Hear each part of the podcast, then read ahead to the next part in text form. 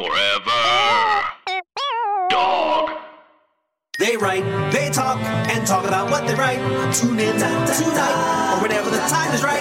It's the Writers Panel with Ben Blacker, and it's starting now. Oh, yeah! Thank you for opening your offices. It's nice to see where the meth is made. Our, our gorgeous, uh, uh, well-appointed offices. Yes, here in Burbank. You're you're, uh, you're very welcome. We're glad you're here. You guys are on the sticks here a little bit. We're a little bit. I I, I like Burbank. I like I like uh, the neighborhood here.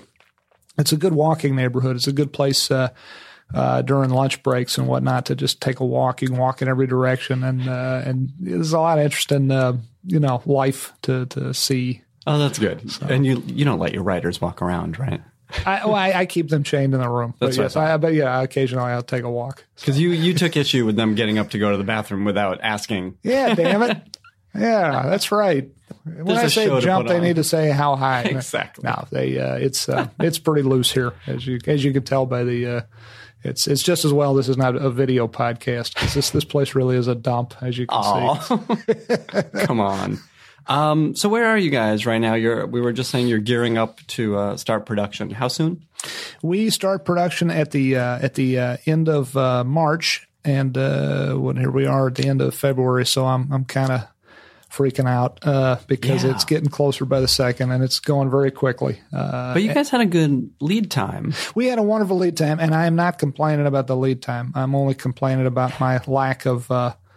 Actually, we are working hard. It, it- I was going to say our my, our lack of. Uh, you know, it's interesting. We've been doing this since November, mid-November, and we, with that amount of lead time, you'd think we'd fart around a lot, and and we don't really. We really don't because I'm too scared to. Uh, We don't waste a lot of time in the writers' room. We actually.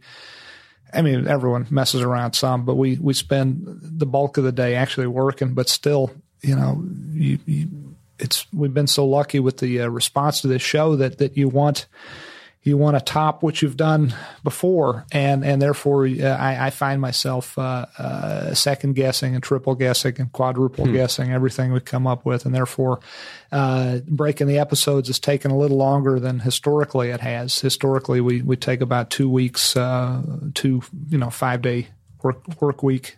Weeks episode? to, per episode to break the that's a episode. lot. It it it uh, it has yeah. It's always been a lot, and now it's now it's increasing. So it's like three. The last one we just broke up, finished breaking episode three, and I think that took like four weeks. We really stuck on that one for a while. What what kind of things? I because I want to talk about this for a sec. What kind of things do you get stuck on, and how does that you know not just the response from outside of here, but you know what you guys have done before? How does that inform Oh, the difficulty in breaking the current season? it informs greatly. Well, uh, gosh, so many ways to answer that. First off, uh, you don't want to do what you've done before. You want to you want to you want to show uh, the audience always, and it, this I would imagine this goes for any show or any movie. You want to show the audience as as much as you humanly can. Uh, and there are of course limits to how many things we have not seen as as, as adults, you know. But you want to show the audience things they haven't quite seen before.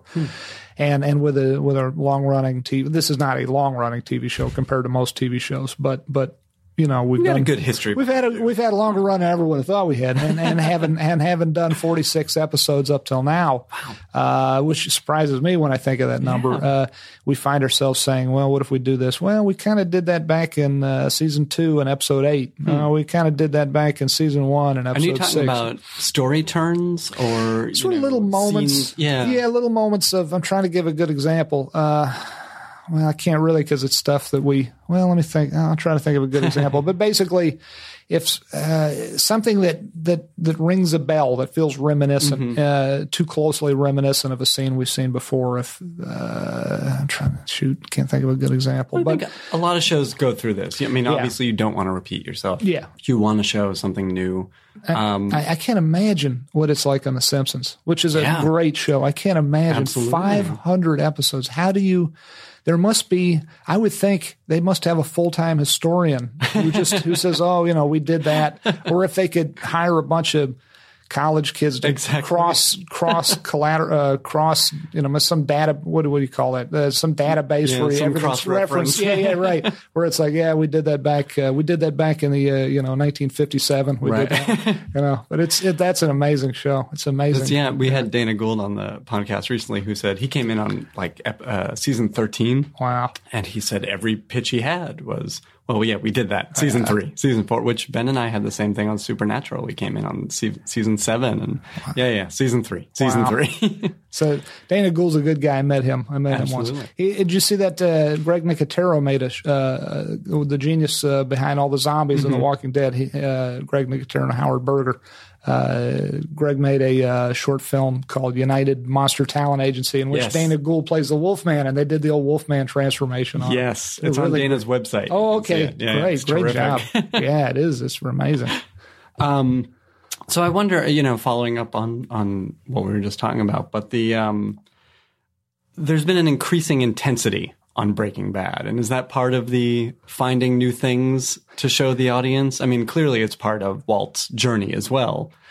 it's it's uh, it, it it was sort of the self imposed mandate from from the get go that that uh, Walt uh, you know go from being a protagonist to an antagonist that he go from Mr. Chips to Scarface. I, I've I've I've, I've ridden that particular analogy into the into the ground. I say it so often, but Still but that but that but that really it's good to have that analogy in your head when you're creating a show or, or a movie or whatever, and and it's good in in the sense of not so much the analogy itself, but to have the, the battle plan, and and we've abided by it for for good or for bad for four seasons, and and and I guess it stands to reason that. Um, uh, when a guy decides willfully decides to become a criminal, it, things are going to get darker and more intense, and and therefore the you know it's not so much a mandate that it get more and more intense as the seasons progress. It just seems a natural evolution, and and uh, and keeping that increase in that geometric. I don't know if it's the right word, but that to keep that rising intensity.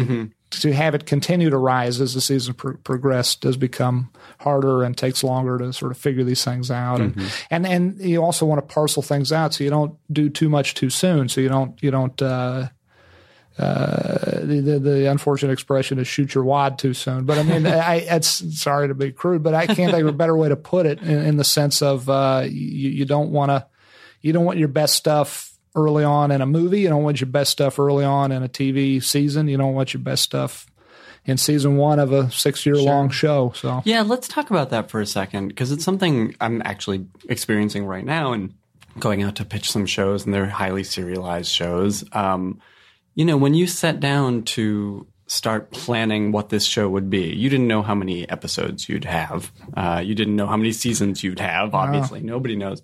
Um, you had a master plan that is to take Walt from good guy to bad guy. Um, but how did you go about, you know, doling out the pace of this? How did did you have tent poles? Did you have some notion of uh, where he would be at the at certain times? I did, and they were mostly wrong. Uh, Really? I I have to say, luck has played such a large part in the in the evolution of the life of this show. Uh, the, the this is going to sound so perverse, but the luckiest thing, aside from uh, Sony and then AMC saying yes to our show in the first place, the other luckiest thing that that got us to where we are. Aside, well, there's a lot of lucky things. Bryan Cranston was a lucky thing, but Sure. but uh, a, a huge stroke of good fortune for the show not for the industry at large, not for the Writers Guild necessarily, but for us was the writer strike in how 2007. It really uh, helped us out because uh, it happened at the tail end of our first season. We had nine episodes ordered for that first season. That was the pilot plus 8 And sometime around episode uh, six, the writer strike happened. And uh, I was I had been spending all my time in Albuquerque. I had been neglecting my writers' room here in Burbank, and my I think at the time I had four writers. Uh, my four writers, I'd left them alone for for days and weeks on end, and I didn't even check in with them by phone that often. And it, it was it was.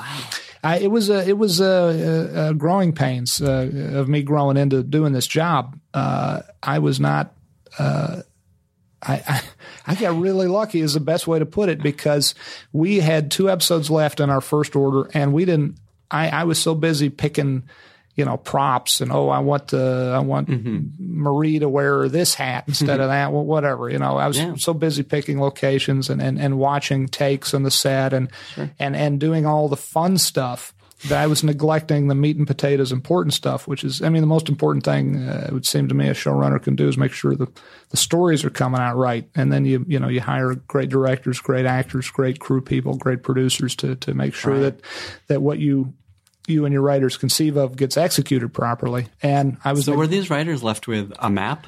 Did they have something to hold on to? I I as you were going back I did forth? not do that good a job. I was Really? they I was they were left with, very little, and they persevered uh, marvelously. But but every now and then I would say, oh wait, I have a writers' room. There are other episodes other than the one we're shooting now. Hmm. I better check in with them. What do you got? And they'd pitch something, and I'd I'd kind of secretly think. I- I'd kind of say, "Oh, yeah, that's interesting," yeah, but I'd secretly think, "Oh God, we're we're screwed. We're screwed. Oh Jesus," you know. But uh, it's Wow. my own fault because I was not Sure. I was not spending time with them and it suddenly dawned on me we don't we we're, we don't have we don't have an idea for the next episode let alone the one after that and it preps this was like on a thursday and it preps next tuesday or wednesday or something it was just really i i, I really dropped the ball uh, and the other, so I got lucky because the strike was called. It was like, you know, midnight on whatever night, you know, no more writing. So I was like, oh, thank God, you know. the other reason I got lucky was because if we would have come up with something, and I was ready to throw the kitchen sink. Uh, this is my long-winded way of answering the, the the nut of your question was how do you parcel out those tentpole moments on those high points, and I was. The show had not been on the air yet. We were shooting all this, air, editing, writing, and shooting and editing it in a vacuum. The, the show was not going to air for for quite a while you know, after this process. And I was nervous as I always am, and I was lacking confidence as I always do. And I was ready to throw the kitchen sink into the end of our season. I was ready to. Wow. Uh, I was ready to kill off Gomez. I was ready to you know, have uh, a terrible gun battle that with all kinds of terrible things were going to happen. I was ready to do all kinds of things uh, and just wreak havoc and and and and lay waste and scorch the earth and salt it afterward. And and if we had had a season two after that, it would have been like, now what the hell do we do? Yeah. We've done everything. Uh, you know, now what do we do? And luckily uh, you know, the silver lining of the strike was that was that it it it, it saved me from my own uh, worst impulses. Uh, even more importantly than than it um, uh, gave me a you know a reprieve from the fact that I had two scripts due, or we I should say we our writers had two final scripts due. So so we ended that season with an episode that was not intended to be a cliffhanger, a season ender, and yet nonetheless we always strive to have every episode end with a reason uh, to tune in next week. So so luckily it worked out okay. so Let me ask too. You know, when when we talk about this pre-planning, this planning stage, um, you knew what the arc for Walt would be, um, but did you know who this guy was? You know, their the personality, the things that make him tick. You know, I'm curious about creating these characters uh, from whole cloth and and then peopling the world with these other characters. Uh, was there a challenge there, or did you know I just have to make him the nicest guy?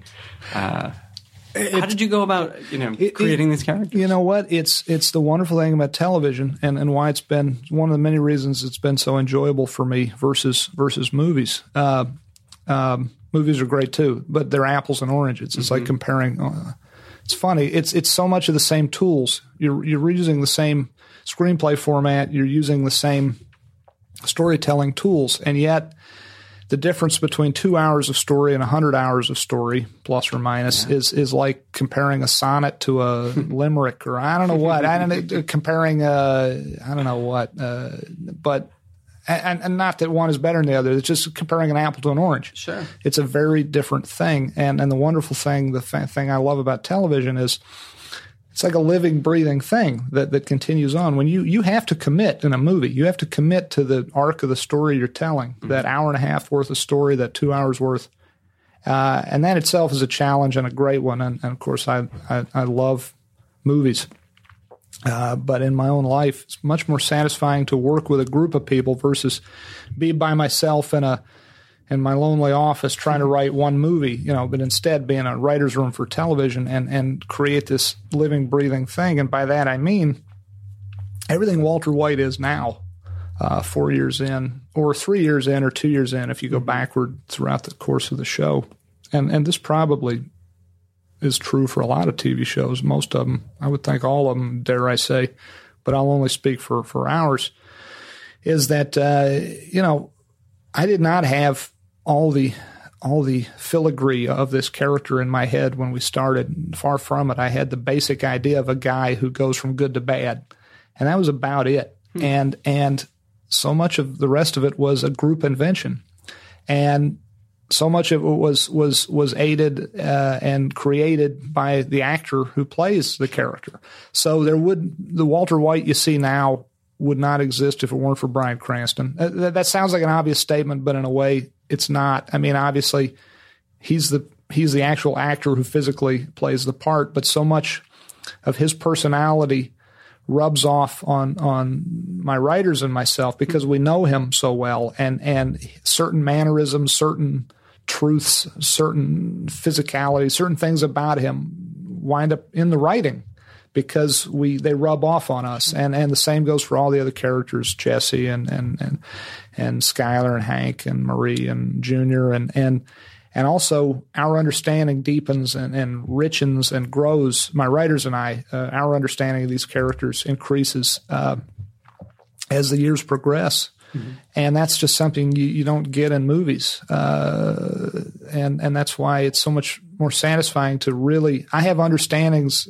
These characters, and it was the same with Mulder and Scully, and I didn't even create them, but but I was seven years on on the X Files, and great job, what a great job that was, and I you know, you could you could dream about these characters. You could hear them talk in your head. There were certain times on X Files I remember it just felt like I was uh, uh, I was just a stenographer taking dictation. I was just you know Yeah. type. I'd hear their voices in my head, I, their actual voices. Uh, I'm just transcribing. yeah, I'm just transcribing. absolutely. And uh, I wish it always was like that. A lot of times writing, most of the time, as, as everyone, the writers listening know, it's most of the time it's like banging your head against the pavement, but, you know, trying to get it done. But every now and then, a big part of what makes it all worthwhile is when you're just transcribing and you're not writing.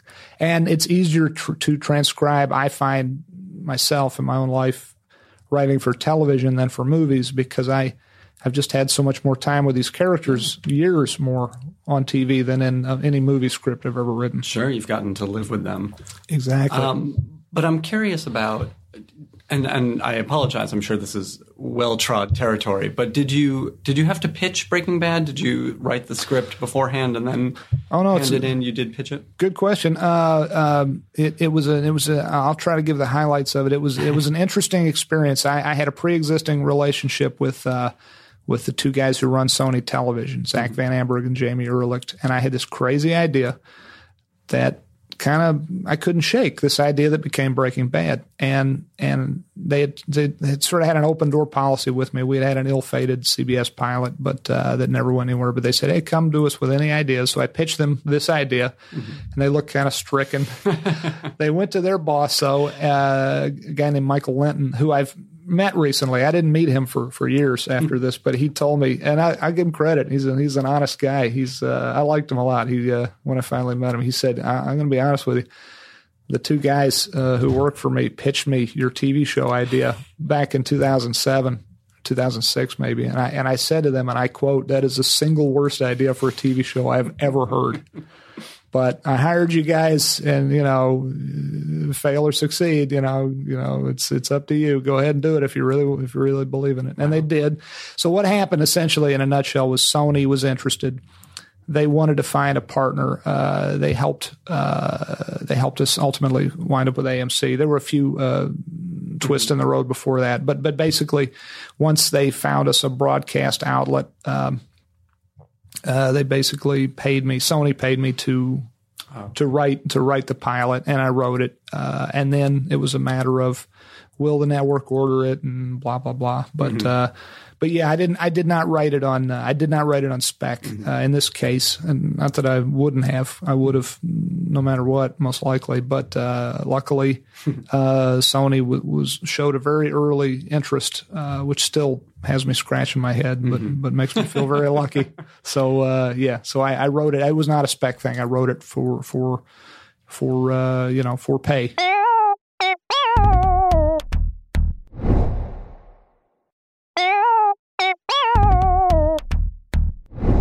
And, and I guess you're you're lucky in that you had that existing relationship that you didn't have to go in and you know I think writers were always attracted to these complex characters who have maybe this this dark side to them. And you know we we know this journey and all uh, many times all the executive wants to hear is why do we like this person? Yeah, yeah, that's great, but why do we like this person? Yeah. Oh, you know, so you, you yeah. seem to have bypassed that. Oh, and I don't know how. I wish I had the magic. Yeah. I wish I could tell everyone listening the magic formula for bypassing all the bullshit that, that we that we typically hear. And all I can say is I've heard all those same yeah. questions myself on other pitches. This is the one that snuck through the cracks. I wish I could tell you the magic secret for it, but it just it, it'd be the same as saying I got the magic secret for knowing the exact moment to pull the lever on the slot machine. You know, there is no magic moment. You know, you either get lucky or you don't. You just keep swinging. But yeah, no, I've had all those conversations. I, I tend to have them more in the movie business than in the TV business. Uh, really? the, the, the the questions of well, not so much necessarily the question of is this character likable enough, but but you know, you're dealing with a lot of smart executives in the movie business and the TV business. The trouble is, you know, everyone says executives are a bunch of dummies, and and and they're certainly not. They're actually some of the smarter people that I've met. The problem, it seems to me, is that they don't trust their own judgment, and I wouldn't either probably if I did their job because I'd always feel the axe Sure. hanging over my head.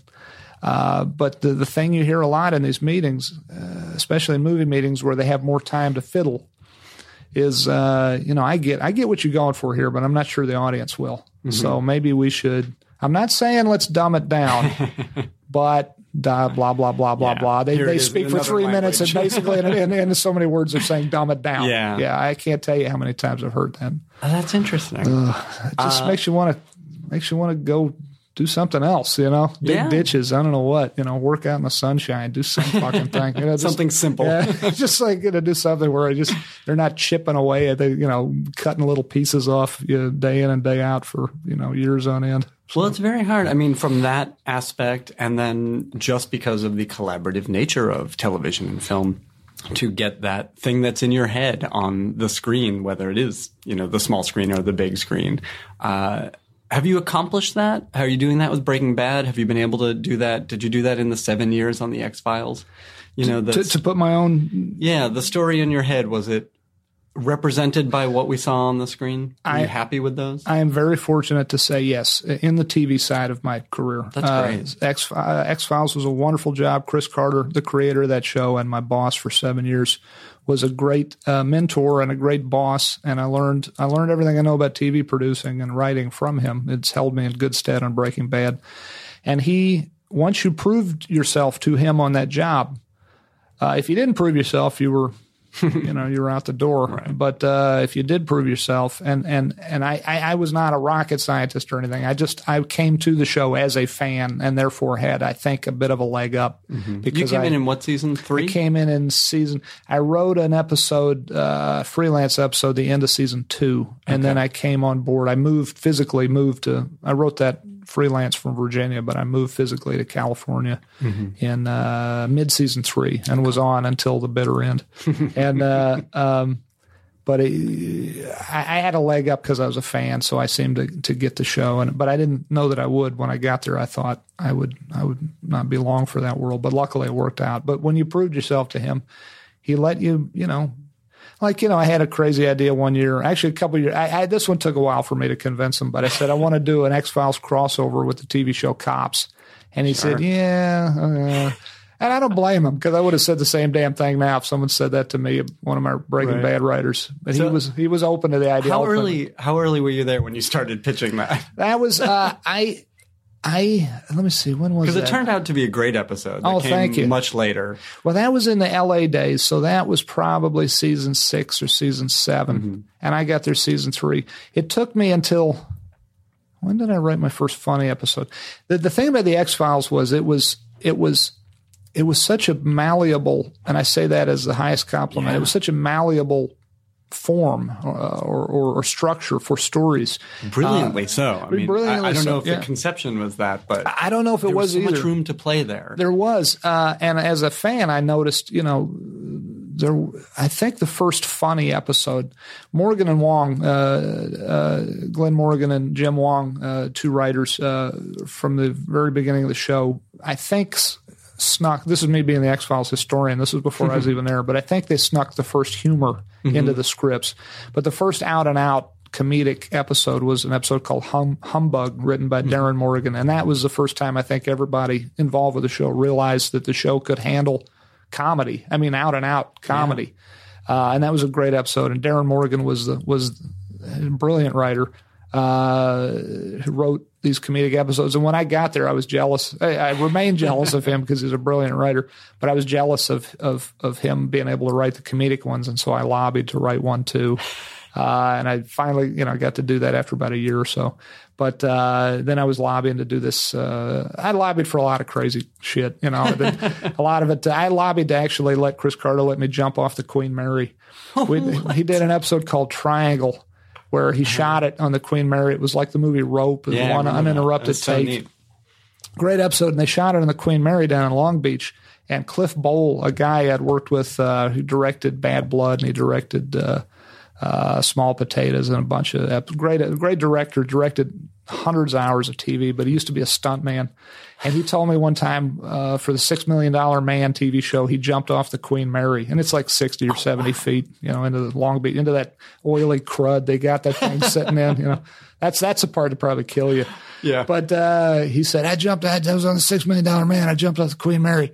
And I said, right on, man. I want to do that too someday. And then they're shooting, you know, they're shooting on the, uh, because back home in Virginia, I've jumped off cliffs that were almost that high, I think, into the James River or whatever. But uh, I'm not, I'm not a stuntman, by the way. I'm just, I'm a nerd writer.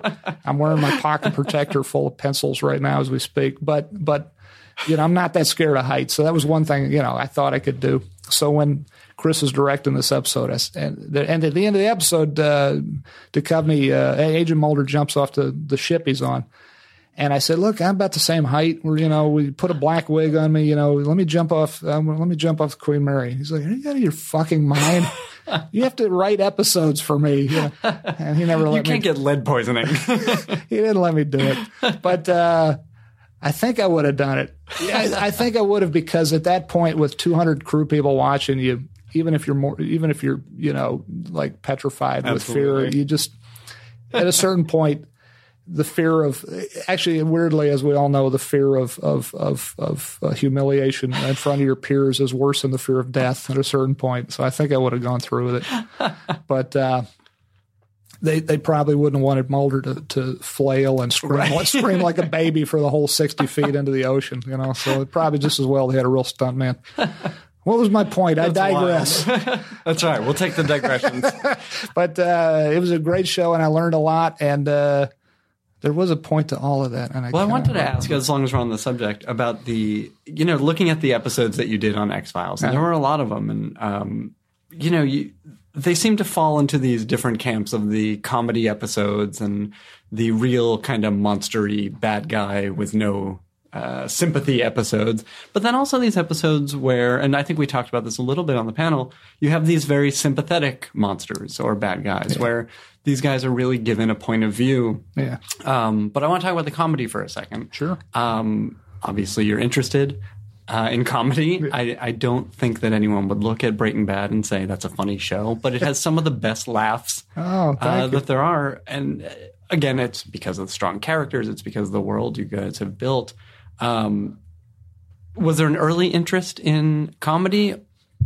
I was a comedy uh, self-described, I suppose. I was a comedy writer when I first started. I was I was very fortunate, very quickly out of NYU Film School to to sell my first script uh, because of a couple of reasons. I, I had a wonderful writing professor at NYU named Jesse Kornbluth, who uh, was a writer at the time for Vanity Fair and uh, a big writer for a lot of magazines and, and has written a lot of books and, and screenplays himself. And he taught a screenwriting class, and luckily enough, this feature script uh, I wrote for his class called Home Fries.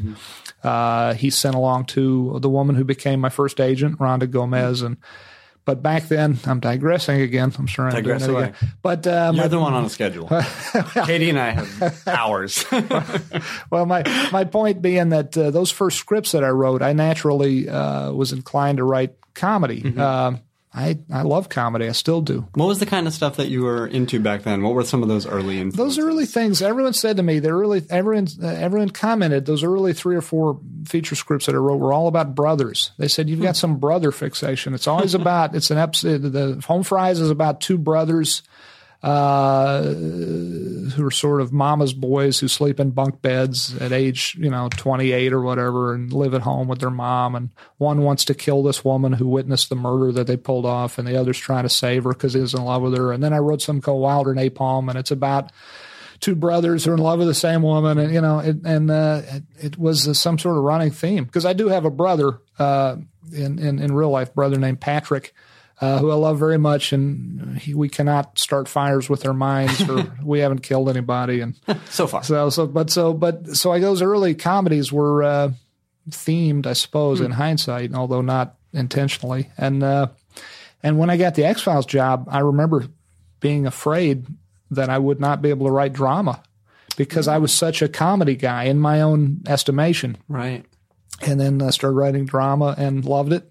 They're just they're they're different muscles in the same arm, I guess. Yeah, how so? Let- Let's talk about that for a second because we've had the same experience. Sure. you know, having written comedy and then moving to drama, and it's one thing, uh, you know, the the people outside who say, "Can he make that switch?" Sure, but sure. you also have to ask it yourself. Absolutely. Uh, so, what what was the learning curve? Obviously, it was a strong room on X Files. Oh, X Files was a, it was well the, the the hardest learning curve was learning to write for television and learning to hit those Hmm. deadlines because I was the laziest of lazy writers. When I was left to my own devices, I, Really? I I got very little done. At one time, I remember I, I took two and a half years to write a first draft of uh, of a of a script, and and the guy I gave it to the the uh, the TriStar executive guy Mm-hmm. running the place at the time was like, yeah, that script you gave us, the thing we've been waiting for for two and a half years, we, we need to talk about that sometime.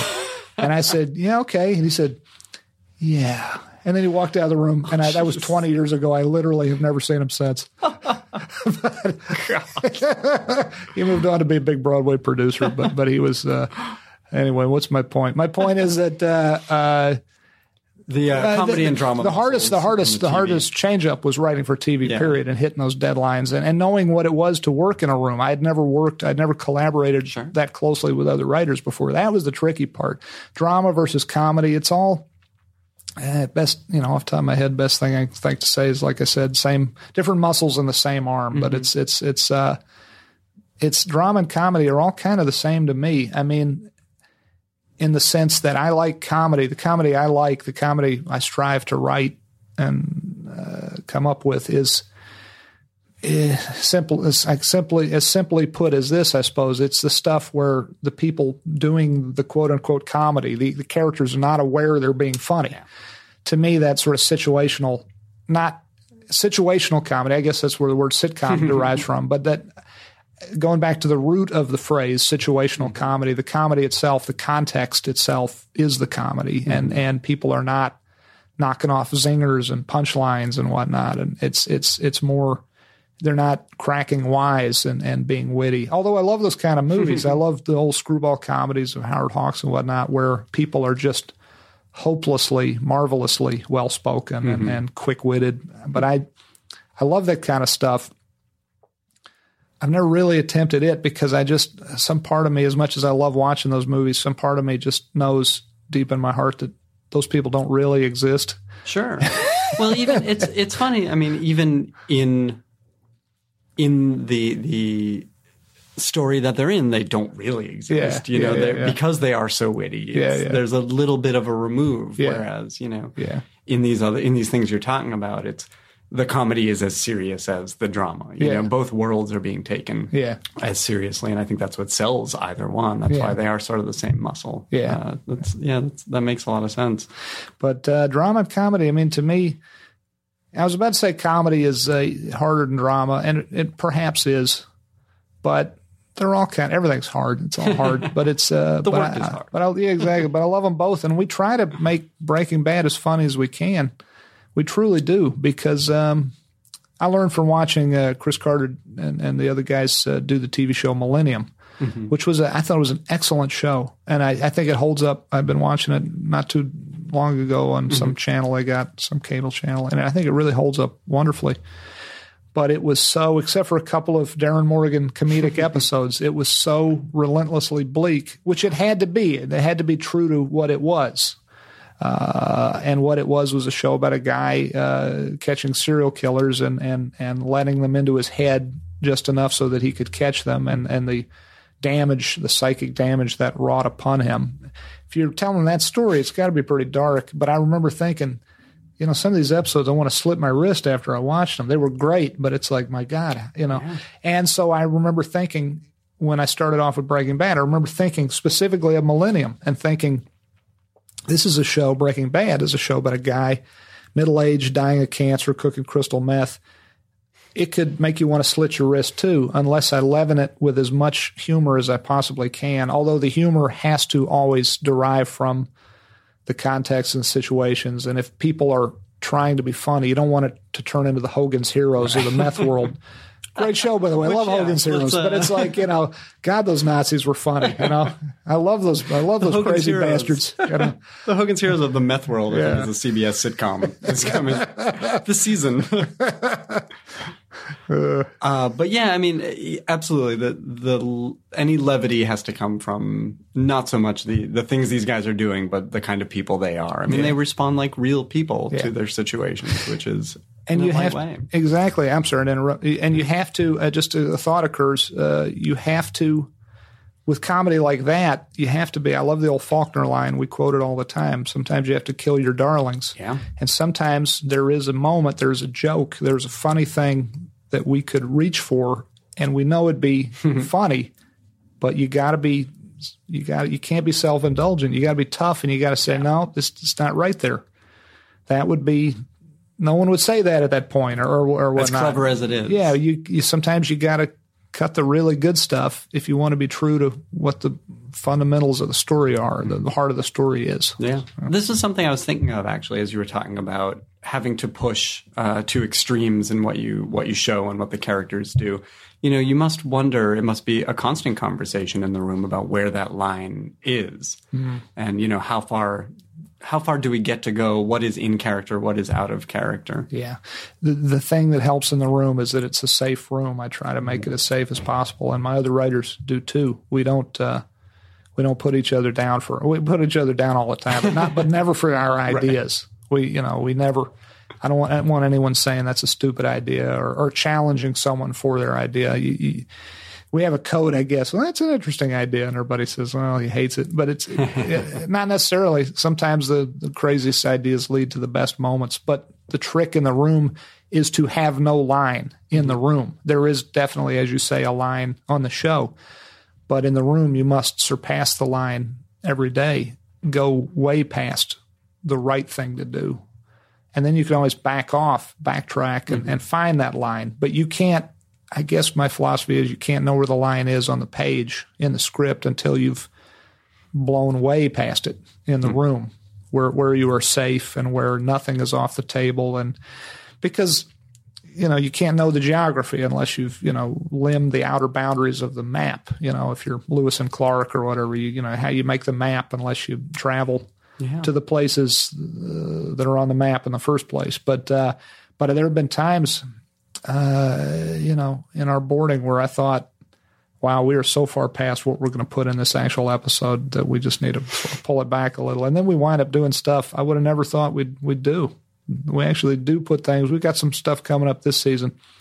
Not necessarily the most outrageous stuff we've seen yet on the show, but we got a couple moments where uh, we've we laughed about in the room when someone came up with them almost as a joke, and then we realized damn it all, but this is this is the way to go with this thing. What started as a joke became we're actually going to do this. So you know, it's uh, And you've had that experience in past seasons as well. past seasons as well. of, uh, Well, I think I, I can't remember if I gave one on the last podcast, uh, but the one that always springs to mind is um, there might be other ones. I'm sure there are other ones as well, but uh, well, the, the head on the turtle, the head on the turtle. I, I felt I so. know this didn't come up. Oh, okay, good. Uh, we have a scene uh, in season three where uh, the cartel sends a message to the DEA out in the Mexican desert. They lop off a, a an associate's head and put it mounted on a desert tortoise. And uh, Hank and some DEA guys and some federales find it. And when we came up with that, I thought, man, I love this. This is one of those Kubrickian non-submergible images that uh, now let's go have lunch because I think we've done our work for the day. and then and then one of our writers, uh, George Mastras, said, and then the head should blow up. And I said, for God's sake, George, you know, come on already, man. We got you're gilding the lily. Don't put a hat on top of a hat here. We we already got a head on a tortoise. It doesn't need to blow up. And then I th- think about it, and we're all looking at each other like, you know what? He's right. Well, how do you button a scene with a head on a tortoise until unless you blow it up? And you know, but then you do go too far sometimes. Another example would be when Jane, probably the scariest moment story wise we had that scared the executives as well, who are normally pretty fearless. But the, the moment where we came up with Jane choking to death on her own, you know, heroin overdose on her own vomit and, and Walt standing by and watching and feeling very bad about it, but but doing nothing, not saving her. The original idea, I think it was mine, uh, was that he actually gives her a hot dose of heroin and he kills her on purpose. He actively murders her instead of passively stands by and watches as she dies. And that was one of those moments of going past the line in the room where I was kind of into it actually. I thought it was going to work, and everyone said you're going too far, and everyone was right, and it would have been too far. But uh, and that's also why it's great. It's just so many reasons why I love TV versus I love movies too. I love them both. I'd love to go do a movie after this, but TV has been more satisfying in general for me. I feel so blessed to be in it because I'm surrounded by really smart people who, if you let them be honest with you, if you're their boss, but you you inculcate into them, you know, uh, a respect for honesty and a, and a realization you're, they're not going to get yelled at or fired for being honest. Then you've got a bunch of really smart people around you who can tell you, you know, the old thing about enough people tell you you're drunk, you need to sit down. It's it's that kind of a you, you want those people around you to tell you the truth. And I remember at the time they're all like, "Man, that's that's a bridge too far," hmm. you know. But what's what's what's wrong with just having them watch the girl die? And isn't that enough? And it, and it was. It absolutely was. I mean, I, I remember that felt like such a turning point for that character Yeah. that they're absolutely right. For him to have Yeah. killed her would have been too far. Would have been too far. That's so interesting.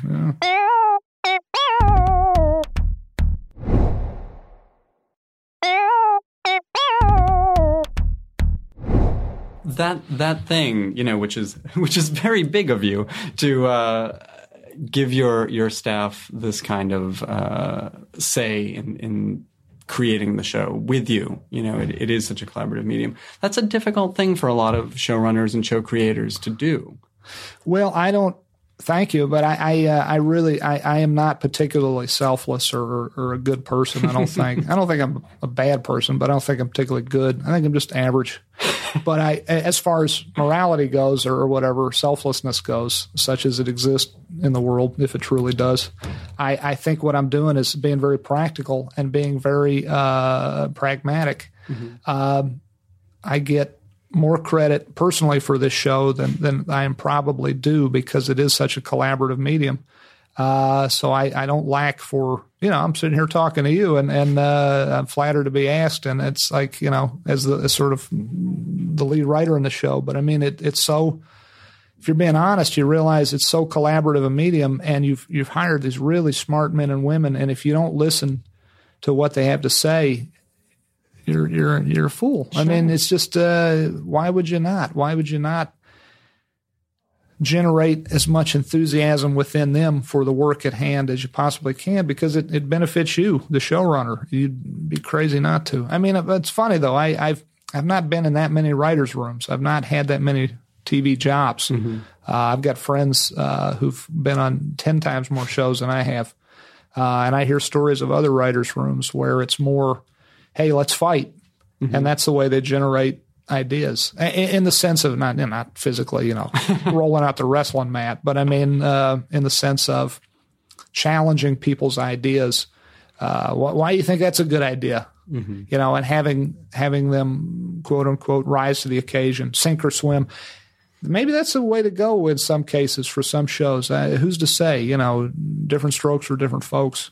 Uh, and some damn fine shows uh, derive from rooms that are more combative. But I personally, the way I see it, have everybody feel enthused enthused to be there have them feel like they have a real hand in in the creation of the show that they have a real voice in it that it is that they are stakeholders stockholders in the corporation if you will Yeah. and and let them uh, feel comfortable so that they can say anything and not feel stupid for having said it to me that's the best way to go but like i say different strokes for different folks however however however you get however you get the job done that's the way to do it Well, I think you're still getting that tension. You know, even if you're not fighting each other, you're still getting the tension of different perspectives, and that certainly helps drive ideas.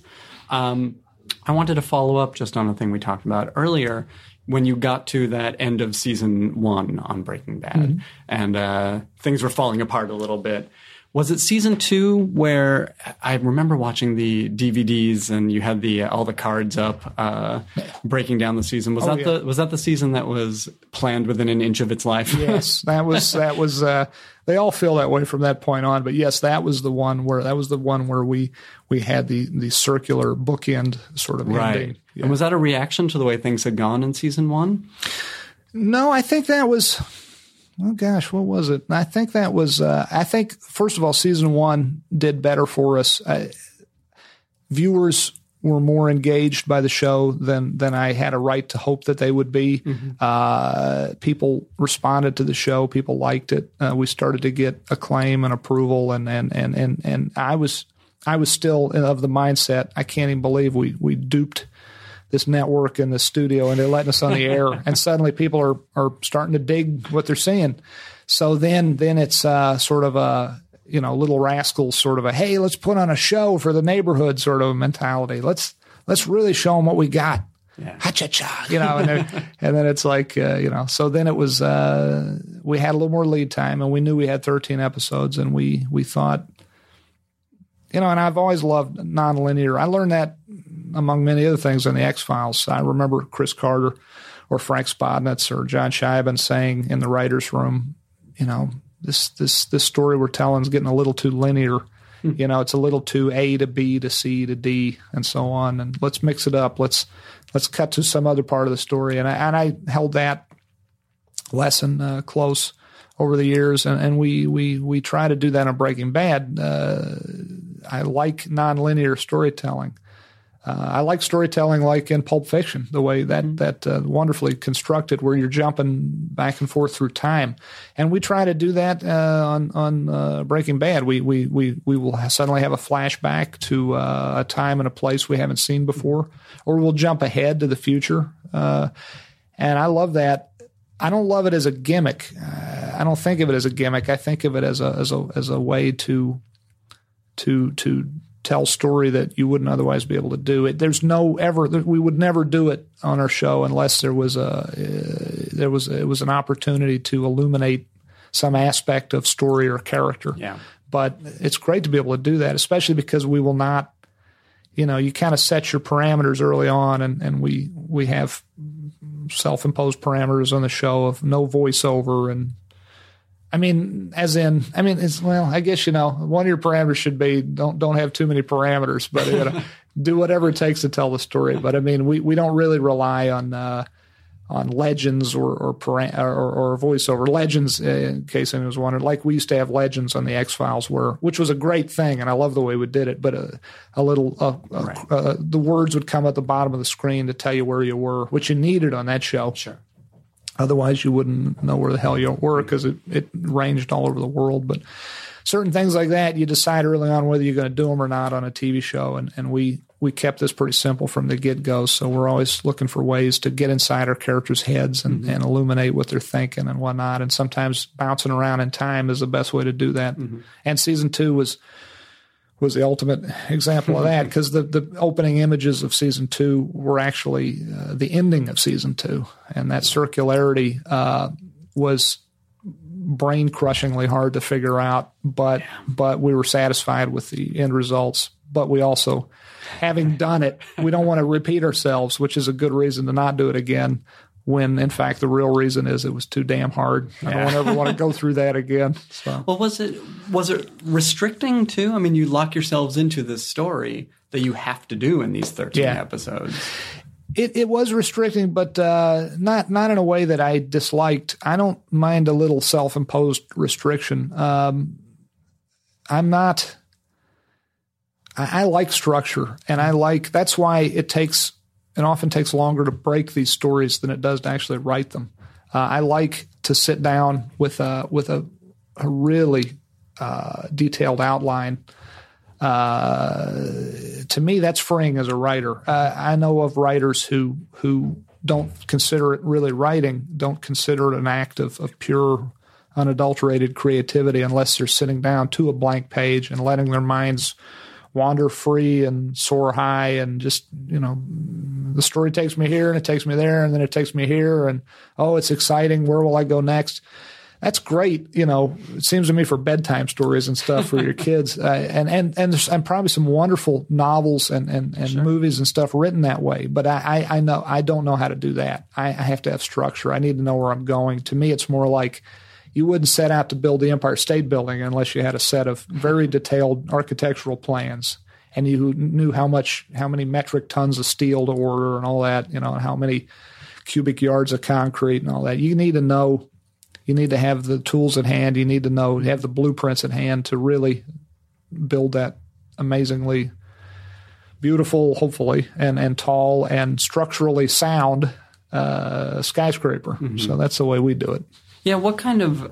I'm curious about that. I was talking to uh, another showrunner recently who was saying her writers maybe break too much in the room, so Yeah. there's no discovery when it comes time to actually write the script. What do your writers walk away with as far as an outline? How detailed is it, and where do they get the discovery? Is it all done in the room, or do they get to do play in the script? It's insanely detailed. It's probably it's probably the, the the person you just mentioned would probably would would would probably feel the same about the way we do it, if not be even more aghast. It's I mean it's right down to you know visual. The visual is very important on this show. Uh, And for instance, you know what's the scene about? Who's saying what in the scene? We'll we'll try to we'll we'll try to act out the scenes as we come up with them, and and then the best dialogue will goes down in the room notes and but often, you know, when I start to actually put these scenes on cards, the first question is always, "What's the first thing we see?" Because it's, we're not we're not trying to direct the episode for the director. We're not trying to direct it on the page. But indeed, it's the opposite of the old expression about uh, or the old yeah, not the expression, the old philosophy of don't direct it on the page. Don't put that stuff down because the directors won't like it. And it, mm-hmm. you know, we we put it all on the page. It's all we try to make it as readable and and and easy to scan as possible. We don't, mm. you know, but we have entire. We've had three, four, five pages straight of Breaking Bad script that had not a word of dialogue in it. Honest to God, and we're actually proud at those moments because to us the purest visual storytelling is the silent stuff, is the stuff where no one's talking. Well, yeah, it's obviously working. Yeah. I mean, Well- it, it is a show that's told so visually. Good, Uh, the thank you. story is told visually so well. but but I think that's what what your what your friend said is an interesting. I, I see where she's coming from in that. I don't. It's not like I completely disagree, but the way I see it is we try to be. We get the detail. We get it down to the nth detail in the room in the breaking of the of the story, and then the writer goes off. Uh, he or she writes a script, and like when I go off and write one, everyone in the room knows to a great level of detail what it is I'm going to turn in. And if I drop dead in my traces, as they say, one of my other writers could could step in and write the thing that I was in the midst of writing because everyone knows the story in great detail. But having said that, I, I still think there's plenty of room for invention uh, and also realization of you know what doesn't actually work when you get to the writing stage and and what I hope from my writers is and what they do when they get to those moments of you know I just want them to come to me and say you know I'm on this scene remember the scene blah blah blah and I say oh yeah and they say well I'm thinking it's not. I'm having a hard time with this thing we we talk about doing in the room. What if we did this instead? Or better yet, when they come to me and say, you know, this scene, I don't think we need it. How about I just not write it? How about we cut it? I like those moments. Yeah, I say, absolutely. yeah, right on. I say, yeah, cut it. It feels good to cut stuff. It, it feels good to cut stuff before it's shot. After it's shot, it feels miserable. That's a big difference in geography there. Before it's shot, it feels great to cut stuff, but but not after. So Uh, I have a couple of questions from Twitter for you. My question is, you know, were you worried or are you worried about losing the audience on this journey, about losing that identification? that's a great question. I'm always worried about that. I'm always worried. I mean, but I, I it should be stated first off that I worry about everything. Uh, it's a worry I'm going to get killed on the drive to work, you know, or I'm going to hit a pedestrian or uh, God knows what. I mean, worry about. Gee, I, now I worry that I said that out loud. Now it'll make it happen. I'm like so neurotic. We'll cut even, even We'll for a writer, I don't care. Leave it. in. I don't care. But uh, one of the many, many things that I worry about, I have many worries. Some realistic, others not. A more realistic fear is that the character of Walter White will become so intensely unlikable that people check out. And indeed, and the audience is not a monolith, as we always say. Uh, there are people, I guarantee, uh, who have already checked out, who have said, you know, I was kind of, you know, for instance, there's got to be, there's, it's a big world out there. There's got to be people out there, for instance, who've said, you know, I was kind of into it for a while, but he's such a bastard. I, I, I just, there's so many bad people in the world already. I don't want to see a show that celebrates bad people. Of course, that's not in my mind what we do, but, but uh, this is a character examination of a guy that my writers and I loathe most days. I mean, we do not celebrate Walter White. He's a creep at this point. he didn't start off being one, but he is one now. And that was, you know, that's the examination and that's the intent Does it of, of the become? journey. I, I, do, and I'm sorry for interrupting, but does it uh, become an intellectual exercise for you at that point, or are you still emotionally? no, so we're still emotionally invested. I mean, he's still, you can, you can, you can, that's a, that's an interesting way to ask it. And it occurs to me that the answer, as best as I can answer it, is that even if you don't, and this happens in real life too, uh, not just in the writing world, but when you, you can think of people in your life who you don't like and yet who, whom, to whom you are emotionally tied. And I think that's maybe the best way to look at Walt, uh, from my point of view. He's, he's a guy who I started off respecting, uh, and liking and feeling sorry for and sympathizing with. And uh, at this late date and, and going on into stuff you haven't seen yet in, in, in season five, he's, I mean, he's, he's, he's not, he's, he's, there are moments when you say to yourself, this guy's a monster. And, and yet a human monster. I mean, he's never going to be anything other than human in my mind and in my writers' minds, but we don't like him. So I can't expect the audience to always like him or sympathize with him. But that, and we're not trying, conversely, we're not trying to be perverse and, and shake loose our, our, our viewers. But we're trying to, you know, we said from the get go, we're going to take Mr. Chips. Here, here it comes again, Mr. Chips, and turn him into Scarface. And that, come good or bad, that's damn it, that's what we're going to do. And, um, and I and I and and I think two things hold us in good stead. First of all, we have Bryan Cranston playing this part, who is as likable a human being as I've ever met, and he has this ability. And I learned it years ago when he was a guest on the X Files uh, in an episode that I wrote. I learned that this is a guy who somehow magically, through some alchemical, alchemic, so some alchemy, whatever the hell the adjective is, through some alchemy he does it. I I know not how he does it, but he can play the nastiest of characters and yet invest them, imbue them with some sort of humanity so that even if you're not actively sympathizing with him, you're, I don't know, on some level, you're, you, I don't know, you just kind of get where he's coming from. I don't know how he does it, but we got him, and that's, that's one big uh, aid that, that we possess, you know, and then uh, the other thing is that just so long as Walter White stays interesting, even if you hate him at a certain point, hmm. even if you are not rooting for him, hopefully you'll never hate him. Well, there will be moments that you do. There probably already have been. Hmm. but if you're certainly, even if, if as a baseline, you're never rooting for him, on a certain level, you kind of are in the sense of people respect intelligence, people respect cunning. And this is a guy who has outthought some really smart guys, some smart villains, and a guy who has unpainted himself from so many corners over four seasons that you gotta got you gotta give the guy props for that, and you, you gotta wonder what he's going to do next. So you know, the old, uh, I think it was the beginning of uh, Frank Capra's autobiography. I think it was on the, you know, the first page before the story began was was his credo is there are many sins in filmmaking, but the cardinal sin is dullness. and that's that's Yeah. he was right. I mean, just so long as Walt doesn't get boring, I think we'll be okay. We don't have that much longer to that we have to be okay. we only got 16 more episodes, so we'll Yeah, uh, you guys hope- are in the home stretch here. when- well, you know, my writers are always saying, "Oh man, it's almost over. It's almost over." And in one sense, they're correct, but in another sense, you know, it feels like we've been doing this a long time, and 16 episodes represents more than one third of the of the number we have done previous to this. So we still got, you know, a quarter of the whole deal here to go. Do you feel like you're in the place with the character where you ought to be at this point? Um, Yeah, I, you know, it, it's tricky because on that on that continuum from good guy to bad guy, it helps to know. We, we're lucky now to know we have 16 more, so we know what to shoot for. But in the early going, uh, we didn't know how long we'd have. In the early going, I thought two, three seasons at the at the outside, at the most.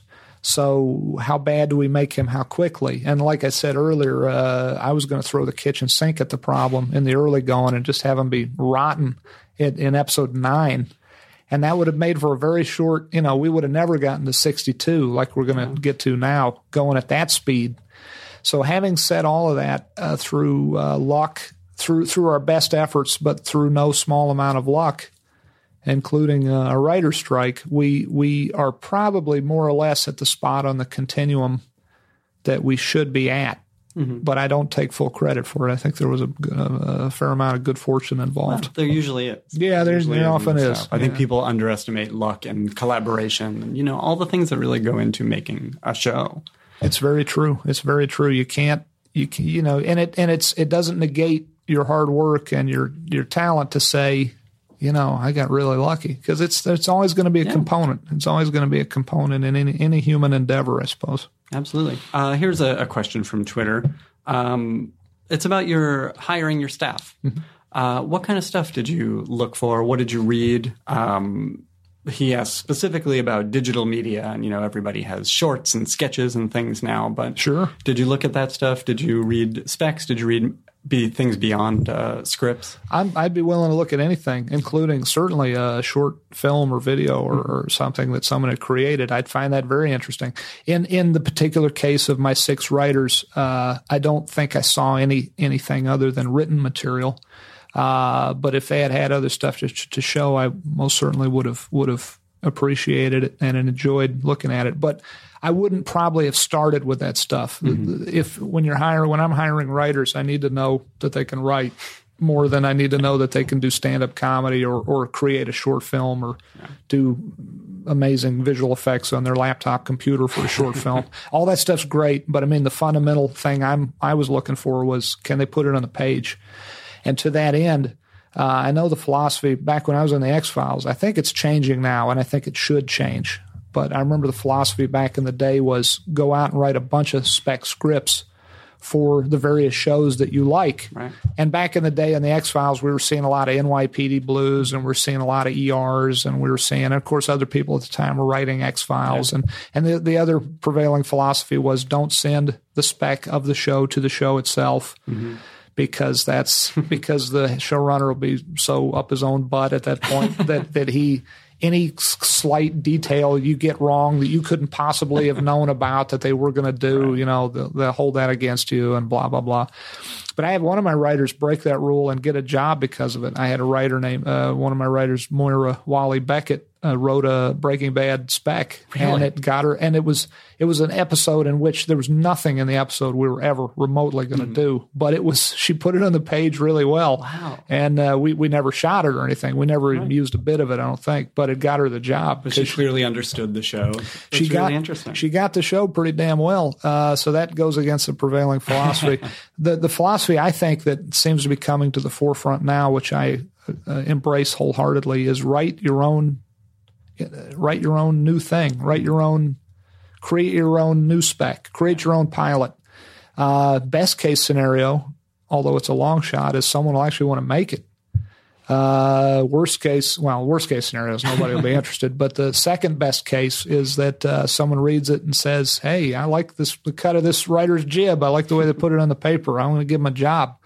I'd much rather read something original than read a spec of uh, of Game of Thrones or, or Boardwalk Empire or Good Wife or you know I love those shows, but I, I'm not interested in reading somebody's spec of those or or, or Breaking Bad even. I'm not.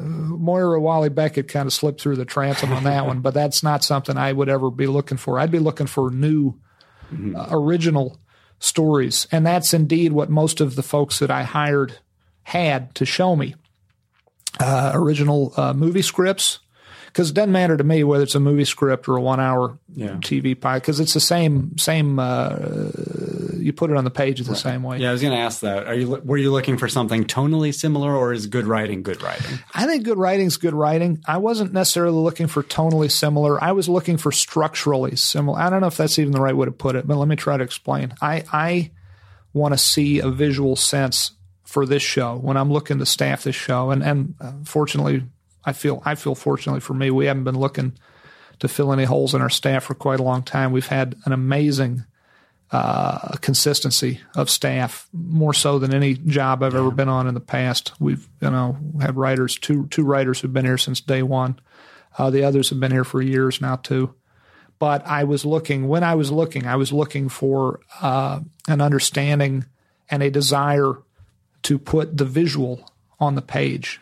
I'm not for instance, let me give you the flip side of that. Uh, back when we were being given a lot of submissions from from agents and whatnot all over town, we, I was getting a lot of stage plays, and playwrights. Uh, sort of a few years ago, and maybe it's still going on now. That was the hot thing. Hey, this hot new playwright from New York is, uh, you know, wants to come out and and, and uh, work in television or whatever. And you know, so here's his stage. Here's his stage play. Here's her stage play it could be the greatest play in the world, but it, you might as well you might as well be showing me, uh, you know, uh, I don't know what you might as well be showing me uh, limericks or or, or, Sure, uh, it's so or- or- it's just well, it's not. It, it, it's just it's a different thing. Mm-hmm.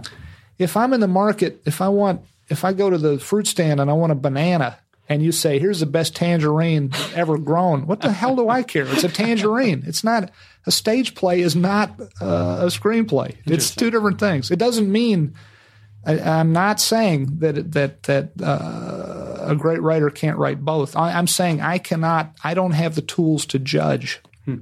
My show is not about pithy dialogue. It's not about telling a story through words. It's about telling a story through images when we're doing it right.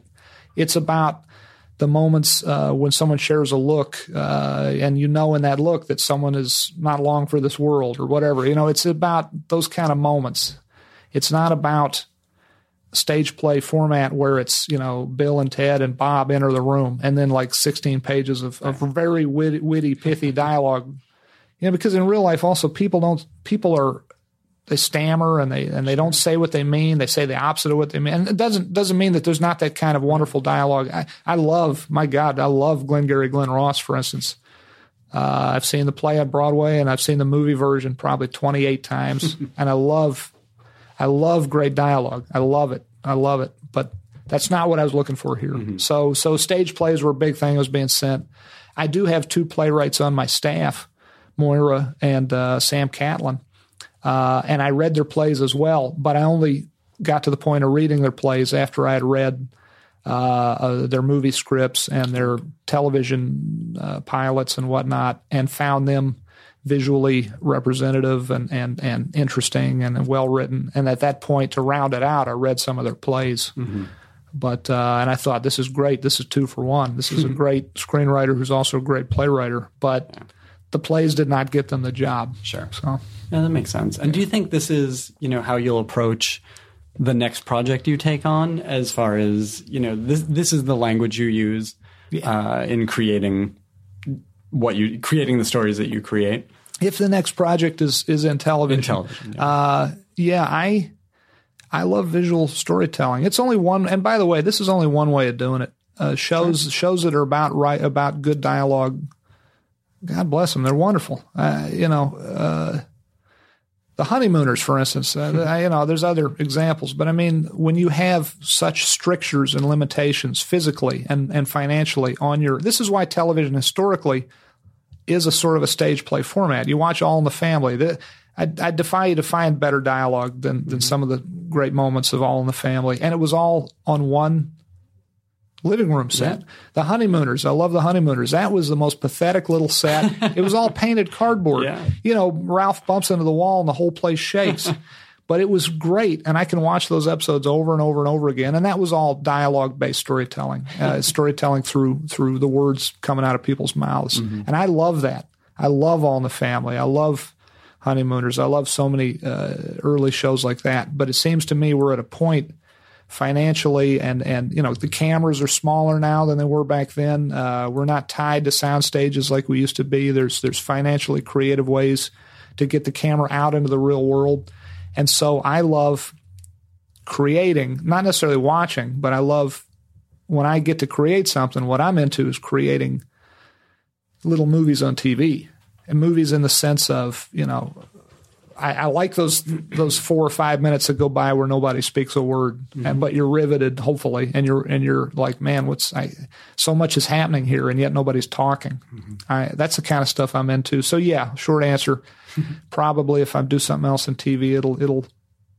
hopefully it'll feel very different than Breaking Bad, but in that structural sense, it'll hew closer to a, a visual storytelling sense than a and you know, I say that we also strive when we have dialogue scenes. We of course strive to put the best dialogue we can on the page. Of course. we we want to we want to we want to we want to hit it from every every uh, angle. But uh, I don't know. Well, I think you are. And along those lines, here's a question from uh, Bill Lawrence, who created Scrubs. Oh, yeah. and, Oh, uh, yeah. Cougar Great writer. Yeah. He says, "Does Wow. Vince get embarrassed by how effing great that show is? Oh man, Does he know it's uncool for it to be that good?"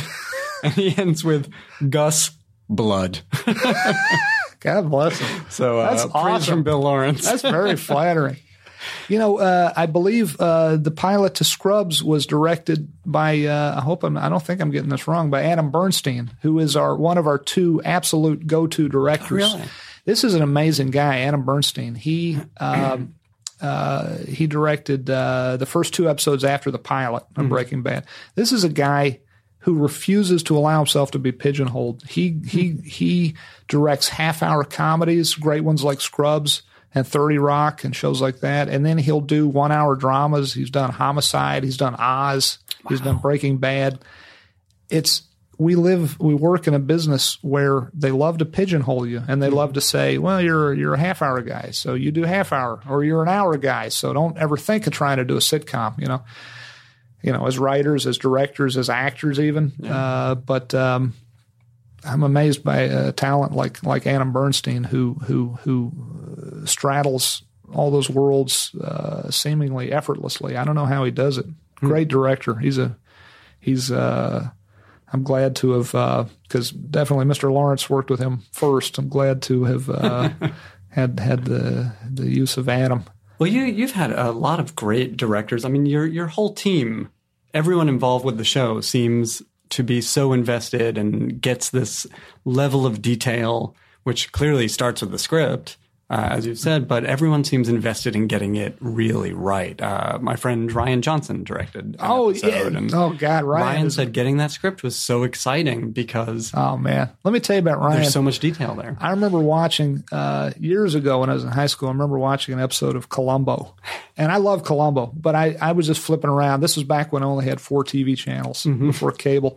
I'm flipping around, and, and there comes a Columbo, and I don't even know what it is yet because the title sequence hadn't started. And there's there's a car, there's an old Saab driving through a parking deck and sort of winding its way through this parking deck, and something about the images and the way they were framed, where the camera was placed, and the way it was cut together even me at 16 years old, 15 years old, I somehow instantly knew something special was going on. I didn't even know what I was watching yet. It turned out to be an episode of Columbo, and it was and a great episode.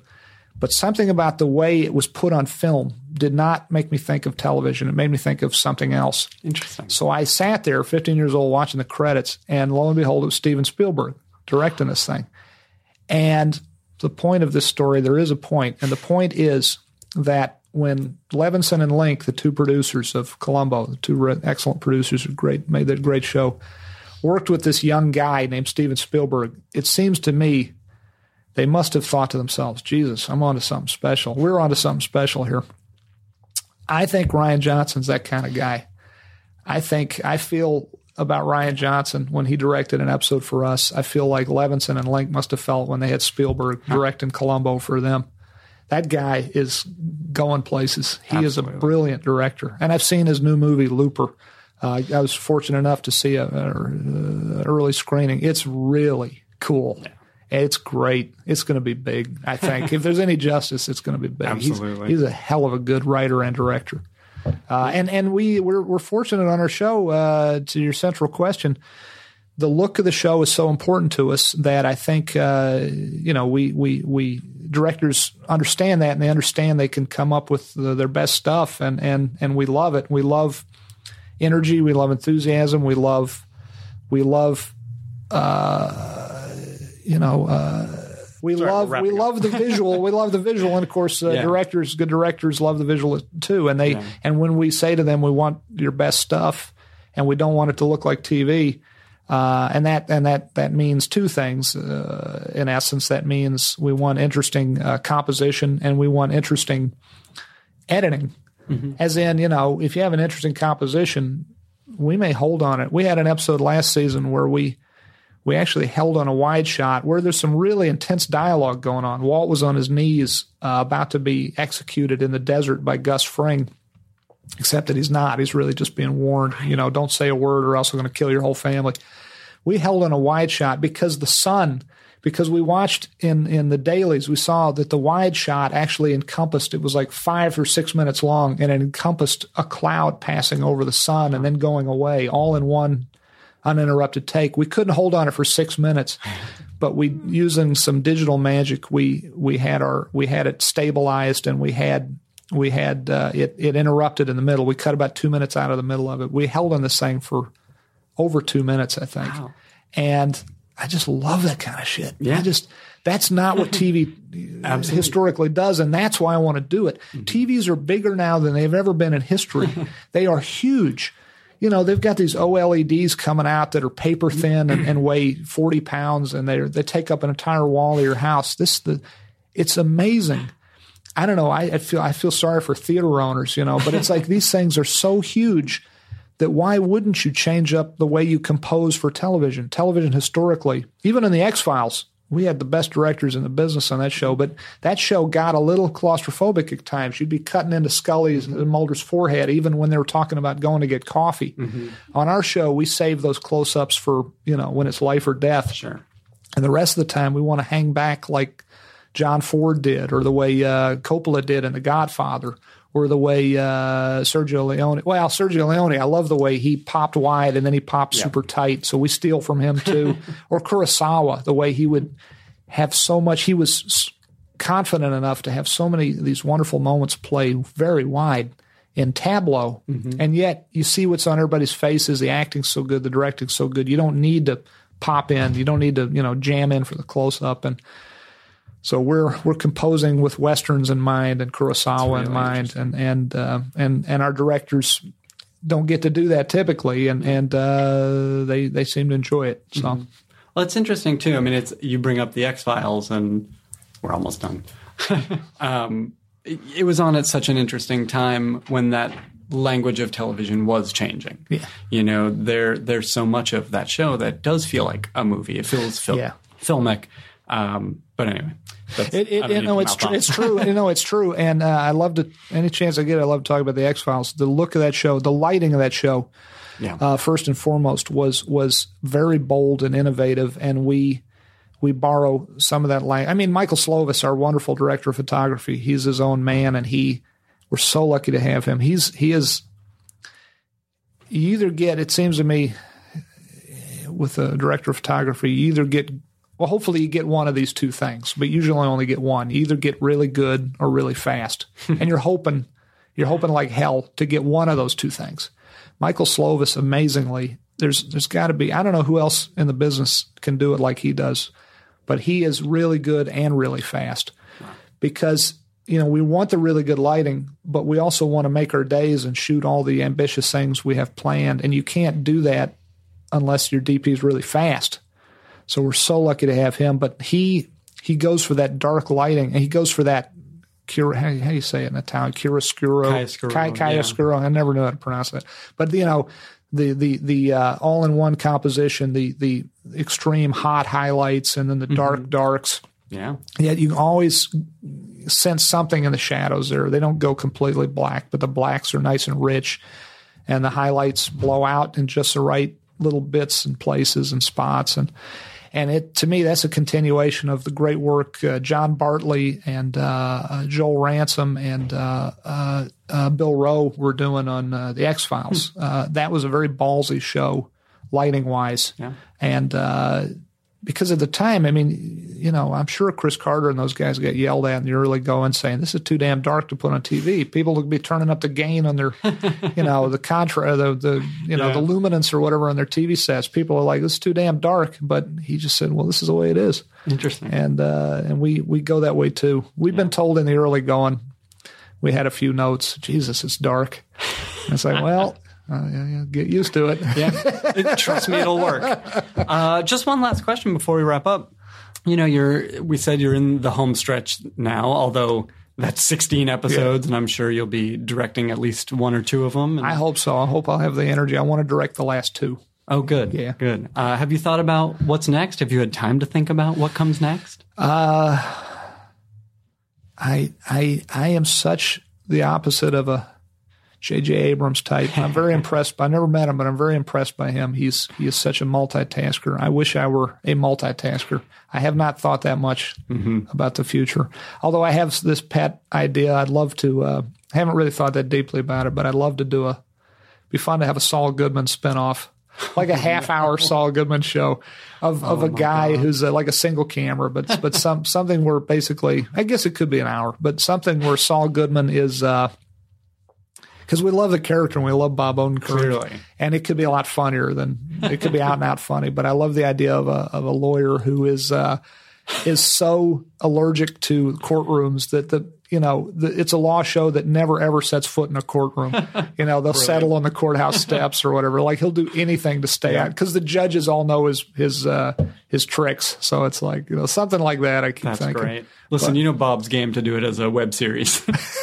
Bob is a great guy. I feel Bob's a so lucky. I feel so lucky to work with all my actors, but Bob Odenkirk, just as an example, you know, all those years he and David Cross did uh, Mr. Show. God, what a great show! Mm-hmm. And back when I was watching that on HBO and thinking, not thinking at the time, man, someday I'm going to work with this guy on a regular basis. If I'd known that back then, it's, I wouldn't have believed it. So Yeah. Yeah. I'm lucky to have him. Well, good. Yeah, I mean, as we said, every collaborator you seem to have on this show is is fantastic and invested, and you're really getting the best out of them. Well, thank you. I'm very lucky. Very lucky to have the folks I have. Uh, and and in no small part, I'm sure it's because you know you inspire that that kind of work.